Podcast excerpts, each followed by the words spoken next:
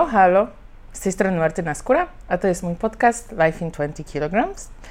Zachęcam Was do śledzenia mnie na różnych kanałach social media, na Facebooku, na Instagramie, na YouTubie, na blogu o tej samej nazwie oraz subskrybowania moich podcastów na Spotify'u albo na innych aplikacjach podcastowych. E, dziękuję bardzo za cierpliwość w oczekiwaniu na ten podcast. Ostatni pojawił się jakiś czas temu. E, a do tego podcastu mm, natchnęło mnie święto, celebracja, dzień, który tak niedawno obchodziliśmy, a mianowicie walentynki. Bo e, nie, żebym jakoś tam specjalnie obchodziła e, to święto, nie, nie kupuję balonów, kartek nie wysyłam, e, nie chodzę na romantyczne kolacje e, do restauracji ale temat miłości w podróży powraca jak bumerang, e, bo każdego to interesuje. I szczególnie w takim trybie życia, jaki ja prowadzę, czyli to nie są wyjazdy dwutygodniowe czy miesięczne e, i romans wakacyjny, tylko to jest rzeczywiście przeprowadzanie się e, do nowego miejsca, zaczynanie życia od nowa i szukania kogoś, kogoś, drugiej osoby, bratniej duszy, związku lub partnera. I wiele osób, e, wiele osób pyta mnie o miłość. Wielu osobom wydaje się, że podróż to jest super moment na romans. E, romanse są super na wakacjach, szczególnie tych krótkich, gdzie jest chłoda i dusza, piekła nie ma. E, I po wielu latach nadal dostaję wiele wiadomości od osób, które uważają, że moje e, życie to są takie, to jest nieustające pasmo wakacji i imprez, że jak gdzieś jadę, a tak naprawdę to leżę na plaży, trochę ponurkuję sobie. E, no, także jestem tak na permanentnych wakacjach i tak naprawdę to nie jest, to nie jest praca. No i idąc z takie myślenia, też wielokrotnie dostawałam wiadomości z zapytaniami yy, o adoratorów, że na pewno ugania, ugania się ze mną e, bardzo dużo facetów, ponieważ mam bladą cerę, e, platynowe włosy i w wielu krajach, gdzie mieszkałam, bardzo wyróżniałam się idąc ulicą. E, gdy przeprowadzałam się do Meksyku, gro moich znajomych uważało, że znajdę sobie jakiegoś temperantnego, latynosa z temperamentem. E, gdy przeprowadzałam się na Malediwy, znajomy skwitował, że o, przynajmniej twój przyszły mąż będzie bajecznie bogaty, bo jechałam pracować do luksusowego hotelu. Tego gdzieś mu e, w tych informacjach umknęło, że po pierwsze e, interakcja z gośćmi jest bardzo ograniczona, a po drugie na Malediwy przyjeżdżają głównie pary, nowożeńcy i rodziny. E, także no, ta miłość nie jest taka, jakby się, jakby się wydawała. E, ja wielokrotnie opowiadałam Wam o historie miłosne z podróży, nie tylko moje, zresztą pisałam o nich w mojej książce Podróże na własnej skórze. E, jest cały rozdział nawet o miłości. E, wiele, was, wiele z Was zna historię mojego narzeczeństwa, e, kiedy była to właściwa osoba czas też był właściwy, jak się poznaliśmy, ale później czekanie było zbyt długie. Czekanie na wizę amerykańską. Ja do tej pory uważam, że strategią e, Departamentu Stanu Urzędu Amerykańskiego było przetrzymywanie narzy narzeczonych, tak żeby im się odwidziało. No jak nas przetrzymali ponad, grubo ponad rok, to e, rzeczywiście e, nie było do czego wracać. E, są również takie historie w mojej książce, gdzie osoba może była właściwa, ale miejsce i czas bardzo nie. E, ci z Was, którzy pamiętają, e, strona 221, niewłaściwe miejsce i czas. Przeczytam Wam fragment tej, tego rozdziału. Czasem spotykamy właściwych ludzi, ale nie w właściwym czasie i miejscu. Dlaczego zajmujesz się akurat tym? Spytałam, patrząc w niebo, a nie na niego. Milczał chwilę, zastanawiając się, co mi odpowiedzieć. Przez ocean. Po prostu go kocham. Ty?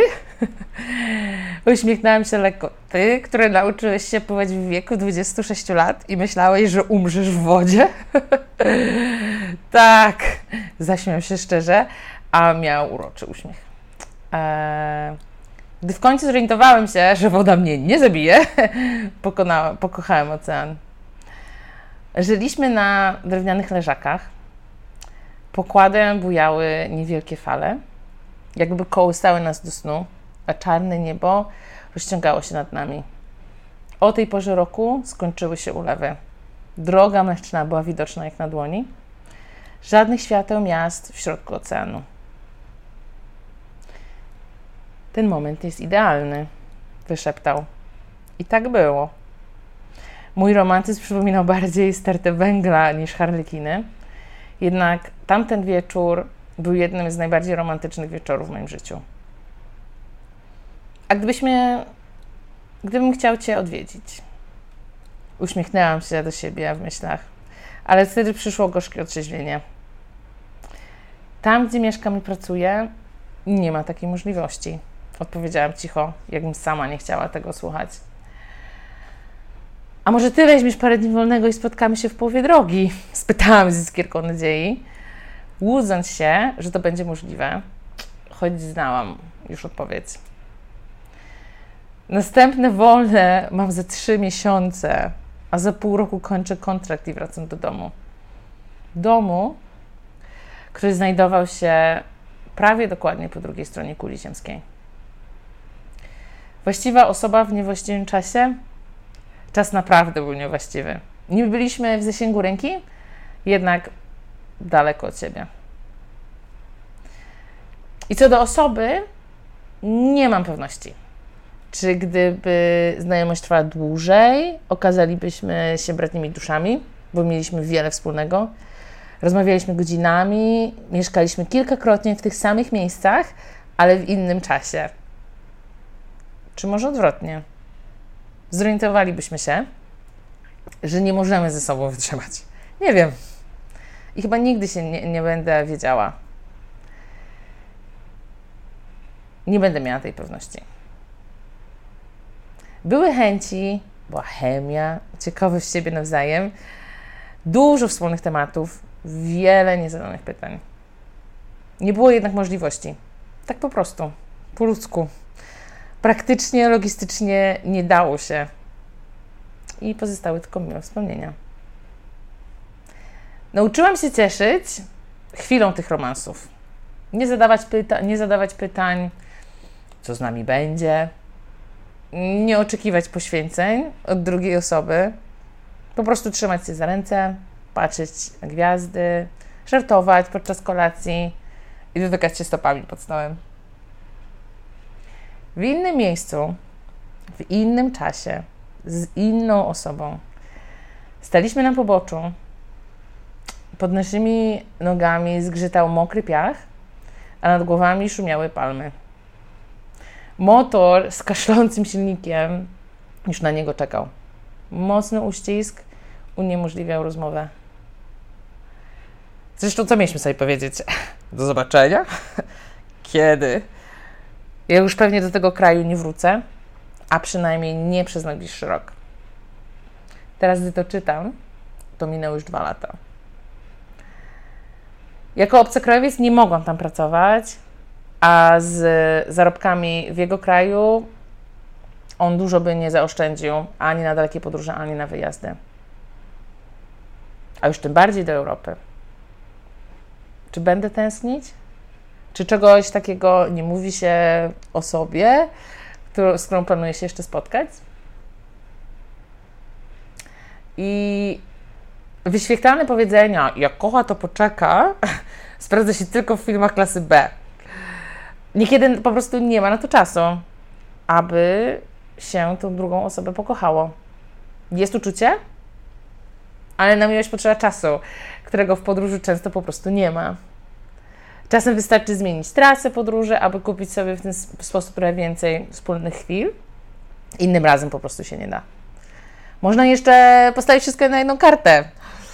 Obrócić swoje życie o 180 stopni i dać się porwać uczuciom. ale to jest opis raczej z hollywoodzkich scenariuszy, a nie z prozy życia. I często żyłam w różnych krajach, w których um, nieakceptowane było publiczne okazywanie uczuć. Jak e, mieszkałam w Gruzji, e, było to absolutnie poza normami społecznymi. E, I hmm, gdy poznałam Clint'a, mojego narzeczonego, poznaliśmy się w marszrutce, co wiecie zresztą z książki. E, po kilku dniach e, przyjechał do mnie do miasta, został u mnie w mieszkaniu, no i tak już został w życiu na najbliższe 4 lata. Ale e, mieszkając w Gruzji, nawet nie chodziliśmy na randki, bo, bo nie było w ogóle na to przestrzeni. Nie, to nie było coś. 10 lat temu w Gruzji nie chodziło się na randki. E, nie mogliśmy się trzymać za ręce, a już nie mówiąc o jakimś całowaniu i przytulaniu się w miejscach publicznych. Jedynym wyjątkiem było Tbilisi. I kiedy jechaliśmy z naszego miasteczka do stolicy, to y, wtedy trzymaliśmy się za ręce i to było takie wow. I ja miałam 20 parę lat, a miałam wrażenie, jakby to było jakieś liceum i takie chowanie się i kitranie e, przed innymi osobami ze swoimi uczuciami. I tak w perspektywie tych 10 lat to e, w wielu miejscach, gdzie mieszkałam albo pracowałam, no właśnie okazywanie uczuć nie, nie było stosowne. I zdałam sobie ostatnią sprawę, że nie pamiętam, jak się chodzi na randki. Bo dawno na żadnej nie byłam. E, no, także jeżeli chodzi o miłość w czasie podróży, jest ona różna nie taka jak e, na filmach, e, które się ogląda. E, każdy, każdy z nas ma, każda z nas ma inne historie, o których przeczyta się w książce. Zdarzają się psychole, zdarzają się stalkerzy, zdarzają się miłości życia, zdarzają się mega krępujące zaręczyny, które trzeba jakoś odkręcić, żeby się nie wpakować w jakąś masakrę. E, więcej o miłości w podróży przeczytacie w mojej książce Podróże na własnej skórze, wydawnictwa Wielka Litera. E, jest już po walentynkach, ale mam nadzieję, że miłość i wzajemne uczucie pielęgnujecie przez cały rok. Także życzę Wam e, wiele miłości, tej w podróży i tej w domu. E, I dziękuję za Wasze 13 minut z tego dnia. E, to był podcast o miłości w czasie podróży. Dziękuję bardzo za Wasz czas. Zachęcam Was do śledzenia mnie na social mediach, tak abyście wiedzieli, co się u mnie dzieje na Malediwach. Bo kto wie, może tutaj spotkam miłość życia.